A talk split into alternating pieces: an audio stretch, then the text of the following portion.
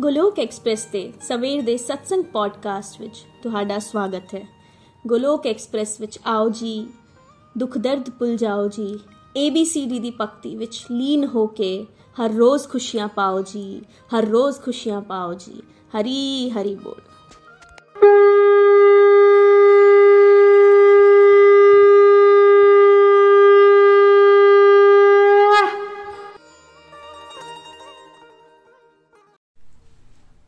हरी हरी बोल जी, हरी बोल।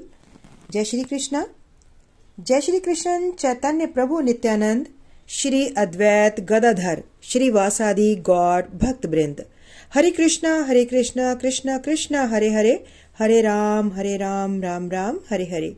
ओम नमो भगवते वासुदेवाय, ओम नमो भगवते वासुदेवाय, ओम नमो भगवते वासुदेवाय श्रीमद भगवद गीता दी जय गौर निताई दी जय श्री श्री राधा श्याम सुंदर दी जय busy through the body free as soul Hari Hari बोल हरी हरि बोल शरीर तो रहो व्यस्त आत्मा तो रहो मस्त हरि नाम जपते हुए transform the world by transforming yourself ਖੁਦ ਨੂੰ ਬਦਲ ਕੇ ਹੀ ਤੁਸੀਂ ਦੁਨੀਆ ਬਦਲ ਸਕਦੇ ਹੋ ਨਾ ਸ਼ਸਤਰ ਨਾਲ ਨਾ ਸ਼ਾਸਤਰ ਨਾਲ ਨਾ ਧਨ ਨਾਲ ਨਾ ਹੀ ਕਿਸੇ ਯੁਕਤੀ ਨਾਲ। ਮੇਰਾ ਤਾਂ ਜੀਵਨ ਨਿਰਭਰ ਹੈ हे ਪ੍ਰਭੂ, ਸਿਰਫ ਤੇ ਸਿਰਫ ਤੁਹਾਡੀ ਕਿਰਪਾ ਸ਼ਕਤੀ ਨਾਲ। ਜੈ ਸ਼੍ਰੀ ਰਾਧਾ ਕ੍ਰਿਸ਼ਨ, ਜੈ ਸ਼੍ਰੀ ਰਾਮ। ਅੱਜ ਦੇ ਸਰਲ ਭਗਵਤ ਗੀਤਾ ਵਿਸਥਾਰ ਰੂਪ ਵਿੱਚ ਦੇ ਪੰਜਾਬੀ ਪੋਡਕਾਸਟ ਵਿੱਚ ਤੁਹਾਡਾ ਸਭ ਦਾ ਸਵਾਗਤ ਹੈ। ਮੈਂ ਸ਼ਸ਼ੀ ਸ਼ਰਮਾ, ਸੁਜਾਨਪੁਰ ਡਿਸਟ੍ਰਿਕਟ ਪਠਾਨਕੋਟ ਤੋਂ ਗੋਲੋਕ ਐਕਸਪ੍ਰੈਸ ਦੁਆਰਾ ਸਵੇਰ ਦੇ ਸਤਸੰਗ ਨੂੰ ਪੰਜਾਬੀ ਵਿੱਚ ਰੱਖਣ ਜਾ ਰਹੀ ਹਾਂ। ਅੱਜ ਦੇ ਸਤਸੰਗ ਦਾ ਵਿਸ਼ਾ ਹੈ ਦੋ ਰਥਾਂ ਦੀ ਤੁਲਨਾ। ਸ਼੍ਰੀ ਹਰੀ ਜੀ ਦਾ ਧੰਨਵਾਦ ਕਰਦੇ ਹੋਏ ਨikhil ji ਨੇ ਕਿਹਾ ਕਿ ਦੋ ਰਥਾਂ ਦੀ ਤੁਲਨਾ ਫਾਊਂਡੇਸ਼ਨ ਕੋਰਸ ਦਾ ਆਖਰੀ ਟੌਪਿਕ ਹੈ। ਇਸ ਤੋਂ ਬਾਅਦ ਭਗਵਦ ਗੀਤਾ ਜੀ ਦੇ ਪਹਿਲੇ ਅਧਿਆਇ ਦੀ ਸ਼ੁਰੂਆਤ ਹੋਵੇਗੀ। ਦੋਸਤੋ, ਦੋ ਰਥਾਂ ਦੀ ਤੁਲਨਾ ਹੈ ਕੀ? ਜਿਵੇਂ ਸੰਸਾਰ ਵਿੱਚ ਜੋ ਵੀ ਕਰਦੇ ਹਾਂ ਬੈਟਰ ਇਹ ਹੁੰਦਾ ਹੈ ਕਿ ਸਾਨੂੰ ਪਤਾ ਲੱਗ ਜਾਏ ਕਿ ਅਸੀਂ ਕਿੱਥੇ ਹਾਂ ਤੇ ਕਿੱਥੇ ਅਸੀਂ ਪਹੁੰਚਣਾ ਹੈ। ਜਿਵੇਂ ਬੱਚੇ ਜਦੋਂ ਕੁਝ ਵੱਡੇ ਹੋ ਜਾਂਦੇ ਹਨ, ਤਾਂ ਮਾਪੇ ਅਕਸਰ ਉਹਨਾਂ ਨੂੰ ਪੁੱਛਦੇ ਹਨ ਕਿ ਤੁਸੀਂ ਕੀ ਬੰਨਾ ਚਾਹੁੰਦੇ ਹੋ? ਡਾਕਟਰ ਬੰਨਾ ਚਾਹੁੰਦੇ ਹੋ? ਵਕੀਲ ਬੰਨਾ ਹੈ? ਇੰਜੀਨੀਅਰ ਬੰਨਾ ਹੈ? ਜਾਂ ਬਿਜ਼ਨਸਮੈਨ ਬੰਨਾ ਹੈ?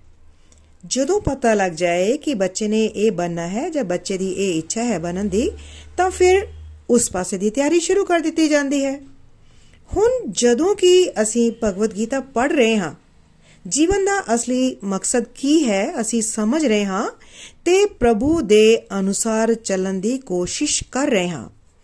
ਦੋ ਰਥਾਂ ਦੀ ਤੁਲਨਾ ਨਾਲ ਸਾਨੂੰ ਇਹ ਪਤਾ ਲੱਗੇਗਾ ਕਿ ਵਰਲਡ ਵਿੱਚ ਮੈਕਸਿਮਮ ਲੋਕ ਅਧਿਆਤਮਿਕ ਲੈਵਲ ਤੇ ਤੇ ਆਖਿਰ ਵਿੱਚ ਸਾਨੂੰ ਪਹੁੰਚਣਾ ਅਧਿਆਤਮਿਕ ਲੈਵਲ ਤੇ ਕਿੱਥੇ ਹਨ ਤੇ ਆਖਿਰ ਵਿੱਚ ਸਾਨੂੰ ਪਹੁੰਚਣਾ ਕਿੱਥੇ ਹੈ? ਦੋ ਰਥਾਂ ਵਿੱਚੋਂ ਪਹਿਲਾ ਰਥ ਜੰਗਲੀ ਘੋੜਿਆਂ ਦਾ ਰਥ ਹੈ ਤੇ ਦੂਜਾ ਰਥ ਜੋ ਚਿੱਟੇ ਘੋੜਿਆਂ ਵਾਲਾ ਰਥ ਹੈ, ਉਹ ਰਥ ਸ਼੍ਰੀ ਕ੍ਰਿਸ਼ਨ ਤੇ ਅਰਜੁਨ ਵਾਲਾ ਰਥ ਹੈ। ਜੰਗਲੀ ਘੋੜਿਆਂ ਵਾਲਾ ਰਥ ਸਾਡੀ ਸਭ ਦੀ ਸਥਿਤੀ ਹੈ। ਰਥ ਮਤਲਬ ਰਥ ਸਾਡੇ ਸਰੀਰ ਨੂੰ ਰਿਪਰੈਜ਼ੈਂਟ ਕਰ ਰਿਹਾ ਹੈ। ਇੱਧਰ ਉੱਧਰ ਦੌੜਦੇ ਘੋੜੇ ਬੇਕਾਬੂ ਇੰਦਰੀਆਂ ਨੂੰ ਦੱਸਦੇ ਹਨ। ਘੋੜਿਆਂ ਦੀ ਲਗਾਮ ਮਨ ਹੈ ਤੇ ਘੋੜਿਆਂ ਨੂੰ ਚਲਾਉਣ ਵਾਲਾ ਹੈ, ਉਹ ਬੁੱਧੀ ਹੈ ਤੇ ਪਿੱਛੇ ਜੋ ਬੈਠਾ ਹੈ, ਉਹ ਅਸੀਂ ਹਾਂ ਜੀਵ ਆਤਮਾ ਜ਼ਿਆਦਾਤਰ ਲੋਕਾਂ ਦੀ ਸਥਿਤੀ ਰੰਗ ਬਰੰਗੇ ਘੋੜਿਆਂ ਦੀ ਤਰ੍ਹਾਂ ਹੈ। ਇੰਦਰੀਆਂ ਮਨ, ਬੁੱਧੀ ਕੁਝ ਵੀ ਕੰਟਰੋਲ ਵਿੱਚ ਨਹੀਂ ਹਨ। ਸਾਨੂੰ ਪਹੁੰਚਣਾ ਕਿੱਥੇ ਹੈ? ਸ਼੍ਰੀ ਕ੍ਰਿਸ਼ਨ ਅਰਜੁਨ ਦੇ ਰਥ ਤੱਕ। ਇਸ ਰਥ ਵਿੱਚ ਘੋੜੇ ਜੋ ਪਹਿਲੇ ਰਥ ਵਿੱਚ ਰੰਗੀਨ ਸਨ, ਉਹ ਚਿੱਟੇ ਹੋ ਚੁੱਕੇ ਹਨ। ਪਹਿਲੇ ਰਥ ਵਿੱਚ ਜੋ ਘੋੜੇ ਇੱਧਰ ਉੱਧਰ ਦੌੜੇ ਸਨ, ਉਹ ਸ਼੍ਰੀ ਕ੍ਰਿਸ਼ਨ ਅਰਜੁਨ ਦੇ ਰਥ ਤੇ ਇੱਕ ਸੇਧ ਵਿੱਚ ਹਨ। ਭਾਵ ਭਾਵ ਇੰਦਰੀਆਂ ਕੰਟਰੋਲ ਵਿੱਚ ਆ ਚੁੱਕੀਆਂ ਹਨ ਤੇ ਇੱਥੇ ਹੀ ਅਸੀਂ ਸਭ ਨੇ ਪਹੁੰਚਣਾ ਹੈ। ਇੰਦਰੀਆਂ ਦੀ ਲਗਾਮ। ਭਾਵ ਸਾਡਾ ਮਨ ਹੁਣ ਕੰਟਰੋਲ ਵਿੱਚ ਆ ਗਿਆ ਹੈ। ਕਿਉਂ ਕੰਟਰੋਲ ਵਿੱਚ ਆ ਗਿਆ ਹੈ? ਕਿਉਂਕਿ ਇੱਕ ਪਾਸੇ ਦੂਸ਼ਿਤ ਬੁੱਧੀ ਹੈ ਤੇ ਦੂਜੇ ਪਾਸੇ ਭਗਵਾਨ ਸ਼੍ਰੀ ਕ੍ਰਿਸ਼ਨ ਖੁਦ ਸਾਰਥੀ ਬਣੇ ਹਨ। ਹਨਾ? ਹੁਣ ਬੁੱਧੀ ਸ਼ੁੱਧ ਹੋ ਚੁੱਕੀ ਹੈ ਕਿਉਂਕਿ ਬੁੱਧੀ ਵਿੱਚ ਸ਼੍ਰੀ ਕ੍ਰਿਸ਼ਨ ਆ ਚੁੱਕੇ ਹਨ। ਇੱਕ ਪਾਸੇ ਅਸਹਾਇ ਜੀਵ ਹੈ, ਦੂਜੇ ਪਾਸੇ ਮਹਾਨ ਤਨੁਸ਼ਦਾਰੀ ਅਰਜੁਨ ਹਨ। ਭਾਵ ਜੀਵ ਆਤਮਾ ਨੂੰ ਇਸ ਸਥਿਤੀ ਤੱਕ ਪਹੁੰਚਣਾ ਹੈ, ਜੋ 18 ਅਧਿਆਏ ਸੁਣਨ ਤੋਂ ਬਾਅਦ ਅਰਜੁਨ ਜੀ ਦੀ ਸਥਿਤੀ ਹੋਈ ਸੀ। ਸਭ ਨੂੰ 18 ਅਧਿਆਏ ਸੁਣਨ ਤੋਂ ਬਾਅਦ ਕ੍ਰਿਸ਼ਨੇ ਬਚਨਾ ਤਵਾ ਵਾਲੇ ਅਰਜੁਨ ਪਾਪ, ਮੈਂ ਤੁਹਾਡੇ ਅਨੁਸਾਰ ਚੱਲਣ ਨੂੰ ਤਿਆਰ ਹਾਂ, ਤੱਕ ਪਹੁੰਚਣਾ ਹੈ। ਸਾਡੀ ਸਥਿਤੀ ਕਿਹੋ ਜਿਹੀ ਹੈ? ਨਾ ਤਾਂ ਦੋਸਤੋ ਅਸੀਂ ਜੰਗਲੀ ਘੋੜਿਆਂ ਵਾਲੇ ਰੱਥ ਦੀ ਹੈ ਸਾਡੀ ਸਥਿਤੀ ਤੇ ਨਾ ਹੀ ਚਿੱਟੇ ਘੋੜਿਆਂ ਦੇ ਰੱਥ ਤੱਕ ਪਹੁੰਚੇ ਹਾਂ ਅਸੀਂ ਅਜੇ ਤੱਕ, ਹੈਨਾ? ਅਸੀਂ ਅਸਲ ਵਿੱਚ ਸਾਡੀ ਸਥਿਤੀ, ਅਸੀਂ ਵਿਚਲੀ ਸਥਿਤੀ ਦੇ ਵਿੱਚ ਹਾਂ। ਜੇਕਰ ਸਾਡੀ ਜੰਗਲੀ ਘੋੜਿਆਂ ਦੀ ਸਥਿਤੀ ਹੁੰਦੀ ਤਾਂ ਕੀ ਕੋਈ ਸਵੇਰੇ ਉੱਠ ਕੇ ਸਾਡੇ ਪੰਜ ਸਤਸੰਗ ਸੁਣ ਰਿਹਾ ਹੁੰਦਾ? ਜੇਕਰ ਸਤਸੰਗ ਦੇ ਵਿੱਚ ਰੁਚੀ ਆ ਰਹੀ ਹੈ, ਤਾਂ ਦੋਸਤੋ ਇਸ ਦਾ ਅਰਥ ਹੈ ਕਿ ਅਸੀਂ ਭਗਤੀ ਦੇ ਸਕੂਲ ਦੇ ਵਿੱਚ ਐਡਮਿਸ਼ਨ ਲੈਣ ਵਾਲੀ ਸਾਡੀ ਸਟੇਜ ਆ ਗਈ ਹੈ। ਇਹ ਜੰਗਲੀ ਘੋੜਿਆਂ ਵਾਲਾ ਰਥ ਹੈ। ਪੀਐਚਡੀ ਦੀ ਅਵਸਥਾ ਹੈ ਚਿੱਟੇ ਘੋੜਿਆਂ ਵਾਲਾ ਰਥ। ਅਸੀਂ ਸਭ ਜੋ ਸਤਸੰਗ ਸੁਣ ਰਹੇ ਹਾਂ, ਉਹ ਵਿੱਚ ਦੀ ਸਟੇਜ ਵਿੱਚ ਆ ਚੁੱਕੇ ਹਨ। ਮਤਲਬ ਉਹ ਵਿਚਕਾਰਲੀ ਸਟੇਜ ਵਿੱਚ ਆ ਚੁੱਕੇ ਹਨ, ਭਾਵ ਉਹ 8ਵੀਂ 10ਵੀਂ ਤੱਕ ਪਹੁੰਚ ਚੁੱਕੇ ਹਨ। ਹੁਣ ਸਾਡਾ ਲਕਸ਼ ਕੀ ਹੈ? ਸਾਡਾ ਲਕਸ਼ ਹੈ 10ਵੀਂ 11ਵੀਂ 12ਵੀਂ ਕਾਲਜ ਤੇ ਫਿਰ ਪੋਸਟ ਗ੍ਰੈਜੂਏਸ਼ਨ ਤੱਕ ਪਹੁੰਚੀਏ ਹੈਨਾ ਭਗਵਾਨ ਸਾਡੀ ਬੁੱਧੀ ਵਿੱਚ ਬੈਠ ਜਾਣ। ਜਿਵੇਂ ਉਹਨਾਂ ਨੇ ਅਰਜੁਨ ਦੇ ਰਥ ਦੀ ਬਾਗਡੋਰ ਸੰਭਾਲੀ ਸੀ, ਉਸੇ ਤਰ੍ਹਾਂ ਸਾਡੇ ਜੀਵਨ ਦੀ ਬਾਗਡੋਰ ਵੀ ਸੰਭਾਲ ਲੈਣ ਤੇ ਮਨ ਨੂੰ ਕੰਟਰੋਲ ਕਰਕੇ ਹੌਲੀ-ਹੌਲੀ ਸਾਨੂੰ ਸਫੇਦ ਘੋੜਿਆਂ ਦੇ ਰਥ ਤੱਕ ਲੈ ਆਉਣ। ਹੁਣ ਹੁਣ ਸਭ ਤੋਂ ਪਹਿਲਾਂ ਨikhil ji ਨੇ ਜੰਗਲੀ ਘੋੜਿਆਂ ਦੇ ਰਥ ਨੂੰ ਡਿਟੇਲ ਦੇ ਨਾਲ ਸਮਝਾਇਆ ਦੋਸਤੋ। ਇਹ ਰਥ ਦੁਨੀਆ ਦੇ ਮੋਹਗ੍ਰਸਤ ਲੋਕਾਂ ਦੀ ਸਥਿਤੀ ਨੂੰ ਦਰਸਾਉਂਦਾ ਹੈ। ਇਹ ਜੰਗਲੀ ਘੋੜਿਆਂ ਦਾ ਰਥ ਸਾਡੇ ਸਰੀਰ ਨੂੰ ਦਰਸਾਉਂਦਾ ਹੈ। ਇਹ ਭਗਤੀ ਦੇ ਸਕੂਲ ਵਿੱਚ ਐਡਮਿਸ਼ਨ ਲੈਣ ਤੋਂ ਪਹਿਲਾਂ ਵਾਲੀ ਸਟੇਜ ਹੈ। ਉਸ ਦੀਆਂ ਇੰਦਰੀਆਂ ਬੇਕਾਬੂ ਹਨ। ਜੀਵ ਸਵਾਦ ਵੱਲ ਖਿੱਚਦੀ ਹੈ। ਲੋਕ ਸਵਾਦ ਨੂੰ ਪਾਉਣ ਦੇ ਲਈ 2-2 4-4 ਘੰਟੇ ਬਰਬਾਦ ਕਰਕੇ ਹੋਟਲ, ਰੈਸਟੋਰੈਂਟ ਵੱਲ ਜਾਂਦੇ ਹਨ। ਅੱਖਾਂ ਸੋਹਣੀਆਂ ਸੋਹਣੀਆਂ ਚੀਜ਼ਾਂ ਵੱਲ ਦੇਖਦੀਆਂ ਦੇਖਣਾ ਚਾਹੁੰਦੀਆਂ ਹਨ। ਮੇਰਾ ਘਰ, ਮੇਰਾ ਪਰਿਵਾਰ, ਮੇਰੀ ਕਾਰ, ਮੇਰੀ ਕੋਠੀ, ਮੇਰੇ ਕੱਪੜੇ, ਮੇਰੇ ਬੱਚੇ ਸਭ ਸੋਹਣੇ ਤੋਂ ਸੋਹਣੇ ਹੋਣ। ਹਨਾ? ਸਾਡਾ ਨੱਕ ਜੋ ਹੈ ਚੰਗੀ ਚੰਗੀ ਖੁਸ਼ਬੂ ਲੈਣਾ ਚਾਹੁੰਦਾ ਹੈ। ਜੇ ਇੰਦਰੀਆਂ ਕੰਟਰੋਲ ਵਿੱਚ ਨਹੀਂ ਹੋਣ, ਤਾਂ ਇੱਕ ਇੰਦਰੀ ਆਪਣੀ ਇੱਛਾ ਪੂਰਤੀ ਲਈ ਖਿੱਚਦੀ ਹੈ ਤੇ ਦੂਜੀ ਦੂਜੇ ਪਾਸੇ। ਕੰਨ ਨਿੰਦਾ ਚੁਗਲੀ ਚੁਗਲੀ ਸੁਣ ਕੇ ਖੁਸ਼ ਹੁੰਦੇ ਹਨ। ਜਦੋਂ ਕੋਈ ਭਗਤੀ ਦੀ ਰਾਹ ਤੇ ਨਹੀਂ ਚੱਲ ਰਿਹਾ ਹੁੰਦਾ ਹੈ, ਤਾਂ ਉਸ ਦੀਆਂ ਇੰਦਰੀਆਂ ਜੰਗਲੀ ਘੋੜੇ ਦੀ ਤਰ੍ਹਾਂ ਹੁੰਦੀਆਂ ਹਨ। ਘੋੜਿਆਂ ਦੀ ਲਗਾਮ ਬੇਕਾਬੂ ਮਨ ਨੂੰ ਦਰਸਾਉਂਦਾ ਹੈ। ਇੰਦਰੀਆਂ ਤਾਂ ਸਾਨੂੰ ਦਿਖਾਈ ਦਿੰਦੀਆਂ ਦੋਸਤੋ, ਪਰ ਕੀ ਮਨ ਦਿਖਾਈ ਦਿੰਦਾ ਹੈ? ਮਨ ਦਿਖਾਈ ਨਹੀਂ ਦਿੰਦਾ। ਪਰ ਮਨ ਸਾਡੀ ਇੰਦਰੀਆਂ ਦਾ ਸਵਾਮੀ ਹੈ। ਤਾਂ ਹੀ ਤਾਂ ਅਸੀਂ ਸਾਰੇ ਕਹਿੰਦੇ ਹਾਂ, ਅੱਜ ਮੇਰਾ ਮਨ ਨਹੀਂ ਕਰ ਰਿਹਾ ਇਹ ਖਾਣ ਦਾ, ਇਹ ਕਰਨ ਦਾ, ਇੱਥੇ ਜਾਣ ਦਾ। ਇਸ ਸਟੇਜ ਤੇ ਮਨ ਬੇਕਾਬੂ ਹੁੰਦਾ ਹੈ ਤੇ ਉਸ ਵੇਲੇ ਸਾਡੇ ਭਾਵ ਹੁੰਦੇ ਹਨ ਕਿ ਜੋ ਮਨ ਵਿੱਚ ਆਏ ਕਰ ਲੈਣਾ ਚਾਹੀਦਾ ਹੈ। ਹੈਨਾ? ਅਸੀਂ ਇਹੀ ਸੋਚਦੇ ਹਾਂ ਨਾ ਕਿ ਜੋ ਮਨ ਵਿੱਚ ਆਏ ਸਾਨੂੰ ਕਰ ਲੈਣਾ ਚਾਹੀਦਾ ਹੈ। ਕੱਲ ਦਾ ਕੀ ਭਰੋਸਾ? ਪਰ ਸੋਚਣ ਦੀ ਗੱਲ ਇਹ ਹੈ ਕਿ ਜਦੋਂ ਮਨ ਦੇ ਅਨੁਸਾਰ ਅਸੀਂ ਕਰ ਲਈਏ, ਤਾਂ ਮਨ ਸਾਨੂੰ ਖੁਸ਼ ਹੋਣ ਨਹੀਂ ਦਿੰਦਾ। ਖੁਸ਼ ਹੋਣ ਦਿੰਦਾ ਦੋਸਤੋ? ਬਿਲਕੁਲ ਵੀ ਖੁਸ਼ ਨਹੀਂ ਹੋਣ ਦਿੰਦਾ, ਫਿਰ ਵੀ ਮਨ ਖੁਸ਼ ਨਹੀਂ ਹੋਣ ਦਿੰਦਾ, ਮਨ ਪਲਟੀ ਮਾਰਦਾ ਹੈ ਤੇ ਫਿਰ ਕੁਝ ਹੋਰ ਨਵੀਂ ਸਥਿਤੀ ਵਿੱਚ ਸਾਨੂੰ ਪਾ ਦਿੰਦਾ ਹੈ। ਜੇਕਰ ਮਨ ਦੇ ਅਨੁਸਾਰ ਘਰ ਕੋਠੀ ਬਣਾ ਵੀ ਲਈ, ਪਰ ਫਿਰ ਮਨ ਉਸ ਵਿੱਚ ਕਮੀਆਂ ਦਿਖਾਏਗਾ ਸਾਨੂੰ। ਹੈ ਨਾ? ਕੀ ਫਾਇਦਾ ਇੰਨੇ ਵੱਡੇ ਘਰ ਦਾ? ਹੈਰਾਨ ਵੇਲੇ ਤੇ ਅਸੀਂ ਦੋ ਹੀ ਜੀ ਰਹਿ ਗਏ ਹਾਂ। ਕੀ ਕਰਾਂਗੇ ਐਡੇ ਵੱਡੇ ਘਰ ਦਾ? ਇਸ ਤੋਂ ਚੰਗਾ ਸੀ ਕਿ ਛੋਟਾ ਜਿਹਾ ਘਰ ਹੁੰਦਾ। ਜਿਵੇਂ ਅਰਜੁਨ ਜੋ ਤੋਂ ਪਹਿਲਾਂ ਸੋਚਦੇ ਰਹਿੰਦੇ ਸੀ ਕਿ ਮੈਂ ਦ੍ਰੋਪਤੀ ਨੂੰ ਇਨਸਾਫ ਦਿਲਾਵਾਂਗਾ। ਪਰ ਯੁੱਧ ਦੇ ਮੈਦਾਨ ਦੇ ਵਿੱਚ ਆ ਕੇ ਉਹਨਾਂ ਦੇ ਮਨ ਨੇ ਪਲਟੀ ਮਾਰ ਲਈ। ਮਨ ਪਲਟੀ ਮਾਰ ਗਿਆ। ਧਨੁਸ਼ਵਾਨ ਛੱਡ ਕੇ ਖੜੇ ਹੋ ਗਏ ਤੇ ਕਹਿਣ ਲੱਗੇ ਕਿ ਚੰਗਾ ਹੀ ਹੈ ਜੇਕਰ ਕੌਰਵ ਮੈਨੂੰ ਨਿਹੱਥੇ ਨੂੰ ਮਾਰ ਦੇਣ। ਇਹ ਹੈ ਦੋਸਤੋ ਪਾਵਰ ਆਫ ਮਾਈਂਡ ਜਦੋਂ ਮਨ ਕਾਬੂ ਵਿੱਚ ਨਹੀਂ ਹੁੰਦਾ ਤਾਂ ਇੱਕ ਝਟਕੇ ਵਿੱਚ ਕੁਝ ਵੀ ਹੋ ਸਕਦਾ ਹੈ। ਕੁਝ ਵੀ ਹੋ ਸਕਦਾ, ਦੋਸਤੋ। ਇਸ ਜੰਗਲੀ ਘੋੜਿਆਂ ਦੇ ਰੱਥ ਵਿੱਚ ਸਾਰਥੀ ਕੌਣ ਹੈ? ਸਾਰਥੀ ਹੈ ਦੂਸ਼ਿਤ ਬੁੱਧੀ। ਬੁੱਧੀ ਸਾਡੀ ਵਿਵੇਕ ਸ਼ਕਤੀ ਹੈ। ਬੁੱਧੀ ਹੀ ਸਾਨੂੰ ਦੱਸਦੀ ਹੈ ਕਿ ਕੀ ਗਲਤ ਹੈ ਤਾਂ ਕੀ ਠੀਕ ਹੈ। ਜਦੋਂ ਅਸੀਂ ਪ੍ਰਭੂ ਤੋਂ ਬੇਮੁਖ ਹੋ ਜਾਣ ਚੁੱਕੇ ਹੁੰਨੇ ਹਾਂ, ਤਾਂ ਉਸ ਵੇਲੇ ਸਾਡੀ ਬੁੱਧੀ ਵੀ ਦੂਸ਼ਿਤ ਹੋ ਚੁੱਕੀ ਹੁੰਦੀ ਹੈ। ਕਈ ਵਾਰ ਤਾਂ ਬੁੱਧੀ ਹੀ ਮਨ ਦੇ ਕੰਟਰੋਲ ਵਿੱਚ ਆ ਜਾਂਦੀ ਹੈ। ਹੈ ਨਾ? ਹੈ ਨਾ ਹੈਰਾਨਗੀ ਦੀ ਗੱਲ? ਕਿ ਬੁੱਧੀ ਹੀ ਮਨ ਦੇ ਕੰਟਰੋਲ ਵਿੱਚ ਆ ਜਾਂਦੀ ਹੈ। ਜਿਵੇਂ ਕੋਈ ਬੈਂਕ ਲੁੱਟ ਲੈਂਦਾ ਹੈ ਜਾਂ ਚੋਰੀ ਕਰਦਾ ਹੈ, ਤਾਂ ਕੀ ਉਸ ਦੀ ਬੁੱਧੀ ਘਟ ਚਲਦੀ ਹੈ? ਹੈ ਨਾ? ਬੁੱਧੀ ਬੁੱਧੀ ਚਲਦੀ ਹੈ ਤਾਂ ਹੀ ਤਾਂ ਉਹਨੇ ਇਹ ਕੰਮ ਕੀਤੇ। ਬੈਂਕ ਲੁੱਟਿਆ ਜਾਂ ਚੋਰੀ ਕੀਤੀ। ਬਹੁਤ ਤੇਜ਼, ਤੇਜ਼ੀ ਨਾਲ ਚੱਲਦਾ ਹੈ ਉਸ ਦਾ ਦਿਮਾਗ। ਜਿਵੇਂ ਮਨ ਵਿੱਚ ਆ ਗਿਆ ਕਿ ਮੈਂ ਇਹ ਕਰਨਾ ਹੈ। ਹੈਨਾ ਤਾਂ ਫਿਰ ਬੁੱਧੀ ਵੀ ਸ਼ਾਮਿਲ ਉਸ ਦੇ ਵਿੱਚ ਹੋ ਜਾਂਦੀ ਹੈ। ਸਕੀਮਾ ਬਣਾਉਣ ਲੱਗ ਪੈਂਦੀ ਹੈ। ਪਰ ਉਹ ਬੁੱਧੀ, ਦੂਸ਼ਿਤ ਬੁੱਧੀ ਹੁੰਦੀ ਹੈ ਦੋਸਤੋ। ਹੈਨਾ ਜਿਵੇਂ ਕਿ ਮਾਮਾ ਸ਼ਕਨੀ ਦੀ ਬੁੱਧੀ, ਕਿੰਨੀ ਤੇਜ਼ ਬੁੱਧੀ ਸੀ। ਹੈਨਾ ਸ਼੍ਰੀ ਕ੍ਰਿਸ਼ਨ ਖੁਦ ਕਹਿੰਦੇ ਸੀ ਕਿ ਇਸ ਮਟੀਰੀਅਲ ਵਰਲਡ ਦੇ ਵਿੱਚ ਮਾਮਾ ਸ਼ਕਨੀ ਦੀ ਬੁੱਧੀ ਸਭ ਤੋਂ ਤੇਜ਼ ਹੈ। ਪਰ ਉਸ ਦੀ ਬੁੱਧੀ ਕਰਪਟਡ ਬੁੱਧੀ ਸੀ। ਕਰਪਟਡ ਬੁੱਧੀ ਸੀ ਉਸ ਦੀ ਮਾਮਾ ਸ਼ਕਨੀ ਆਪਣਾ ਘਰ-ਬਾਰ ਛੱਡ ਕੇ ਭੈਣ ਦੇ ਘਰ ਆ ਗਿਆ ਸੀ। ਕਿਸ ਲਈ ਆ ਗਿਆ ਸੀ? ਬਦਲਾ ਲੈਣ ਦੇ ਲਈ। ਕਾਦਾ ਬਦਲਾ ਲੈਣਾ ਸੀ? ਕਿ ਮੇਰੀ ਭੈਣ ਦਾ ਵਿਆਹ ਅੰਨੇ ਰਾਜਾ ਨਾਲ ਕਰਵਾ ਦਿੱਤਾ ਗਿਆ। ਤਾਂ ਘੱਟੋ ਘੱਟ ਹੁਣ ਮੈਂ ਬਦਲਾ ਲਾਂਗਾ ਤੇ ਮੈਂ ਉਸ ਦੇ ਬੇਟੇ ਨੂੰ ਰਾਜਾ ਬਣਾਉਣਾ ਹੈ। ਸਾਰੀ ਬੁੱਧੀ ਸ਼ਕੁਨੀ ਦੀ ਚੱਲ ਰਹੀ ਸੀ। ਹੈਨਾ ਇਹੋ ਜੀ ਬੁੱਧੀ ਜੋ ਮੋਲ ਹੀ ਚਲਦੀ ਹੈ, ਉਹ ਦੂਸ਼ਿਤ ਬੁੱਧੀ ਹੈ ਦੋਸਤੋ। ਇਸ ਜੰਗਲੀ ਘੋੜਿਆਂ ਦੇ ਰੱਥ ਵਿੱਚ ਜੋ ਪਿੱਛੇ ਯਾਤਰੀ ਬੈਠਾ ਹੈ, ਉਹ ਬਹੁਤ ਹੀ ਅਸਹਾਇ ਸਥਿਤੀ ਵਿੱਚ ਬੈਠਾ ਹੈ। ਜਿਵੇਂ ਕਿਸੇ ਕਾਰ ਦਾ ਡਰਾਈਵਰ ਸ਼ਰਾਬ ਪੀ ਕੇ 150 ਦੀ ਸਪੀਡ ਵਿੱਚ ਗੱਡੀ ਚਲਾਏ, ਤਾਂ ਪਿੱਛੇ ਬੈਠੇ ਯਾਤਰੀ ਦਾ ਕੀ ਹਾਲ ਹੋਵੇਗਾ?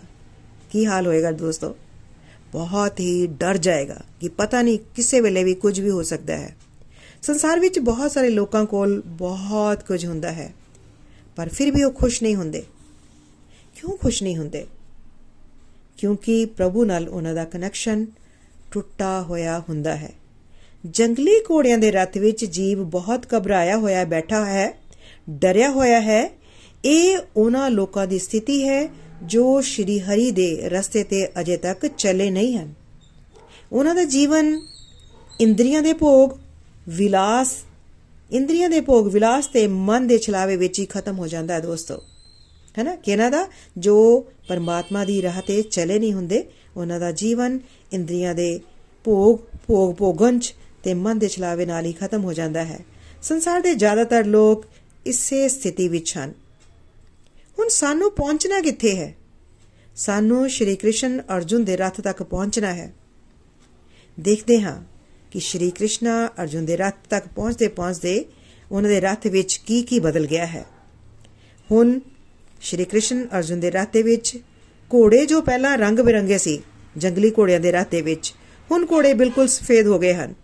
ਭਾਵ ਇੰਦਰੀਆਂ ਕੰਟਰੋਲ ਵਿੱਚ ਆ ਗਈਆਂ ਹਨ, ਕਿਉਂਕਿ ਘੋੜਿਆਂ ਦੀ ਲਗਾਮ ਭਾਵ ਮਨ ਕਾਬੂ ਵਿੱਚ ਹੈ। ਕਿਉਂ ਕਾਬੂ ਵਿੱਚ ਹੈ?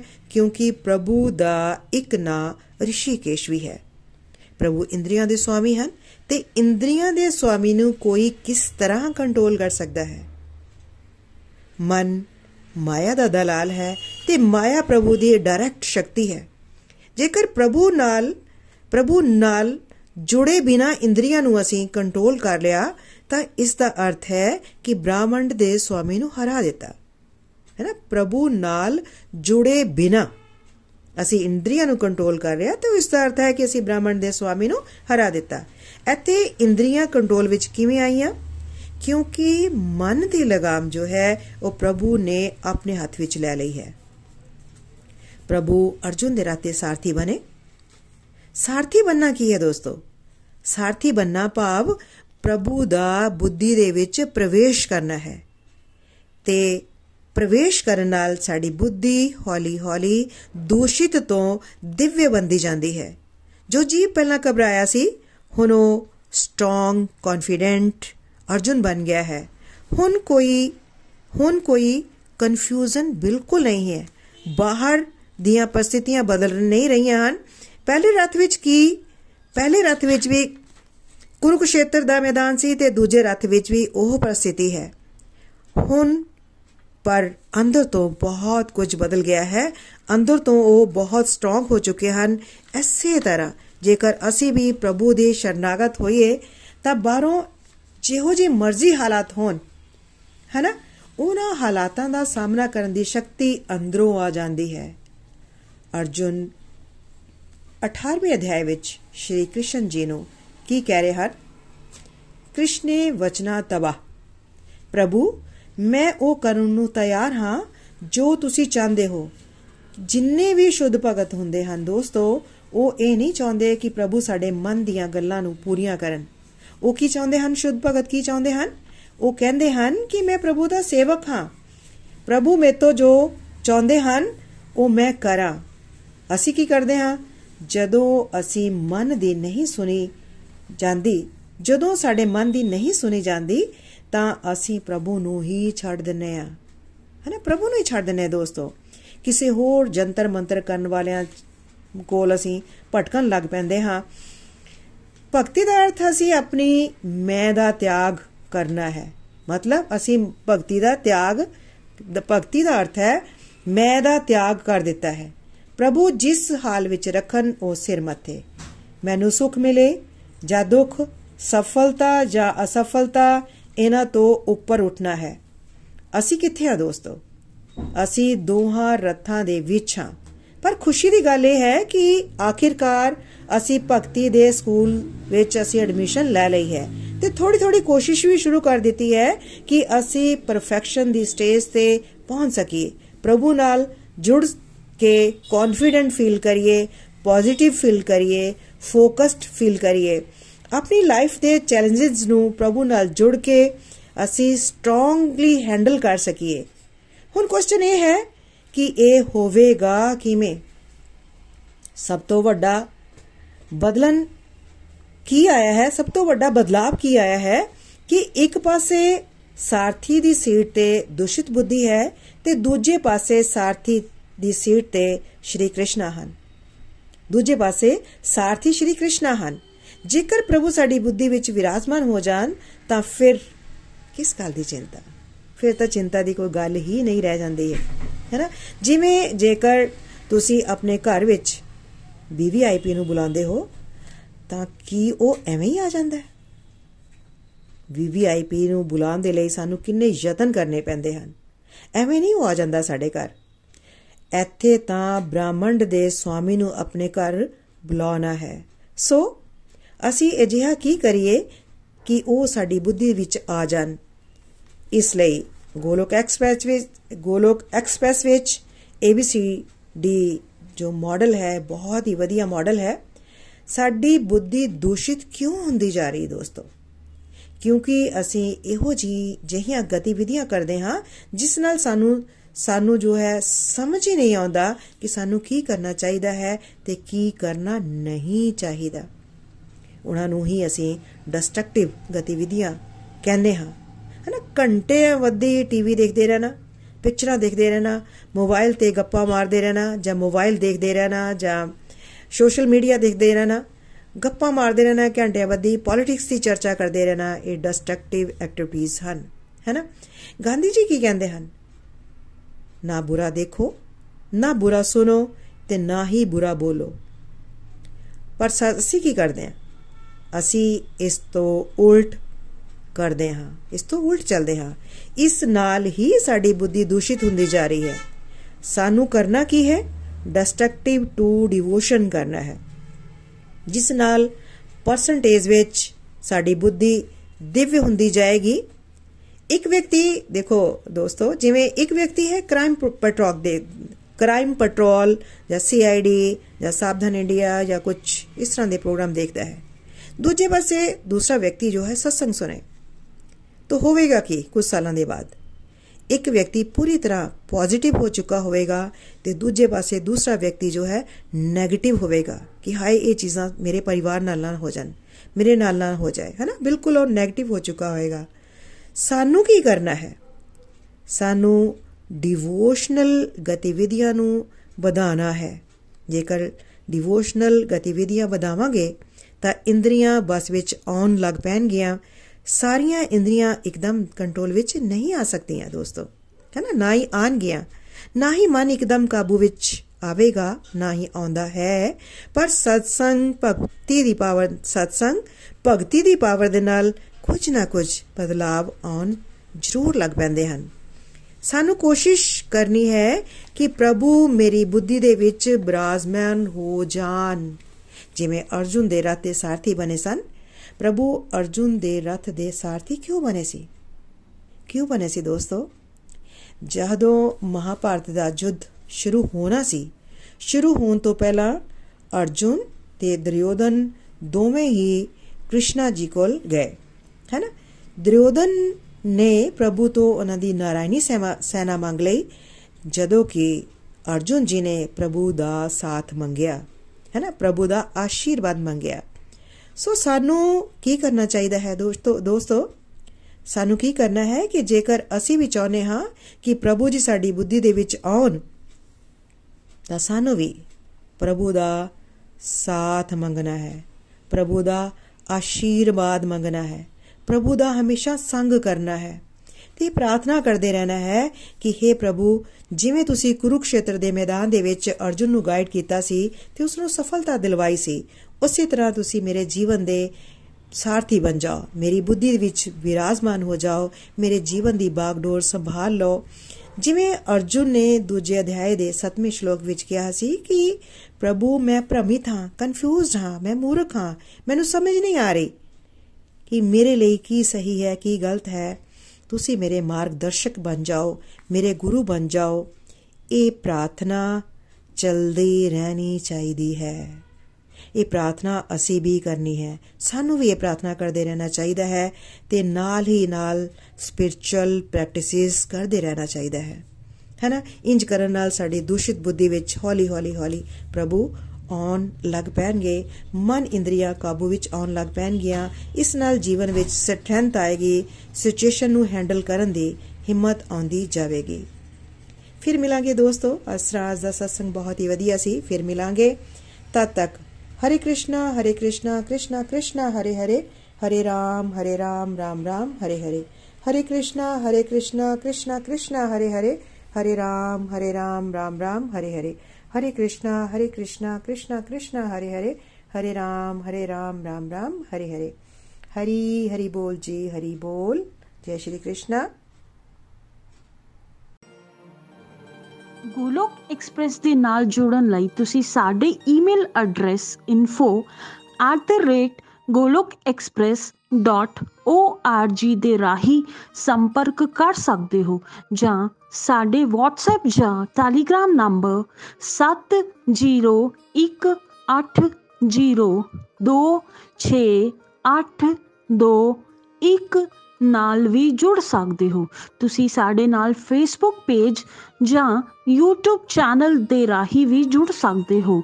ਹਰੀ ਹਰੀ ਬੋਲ।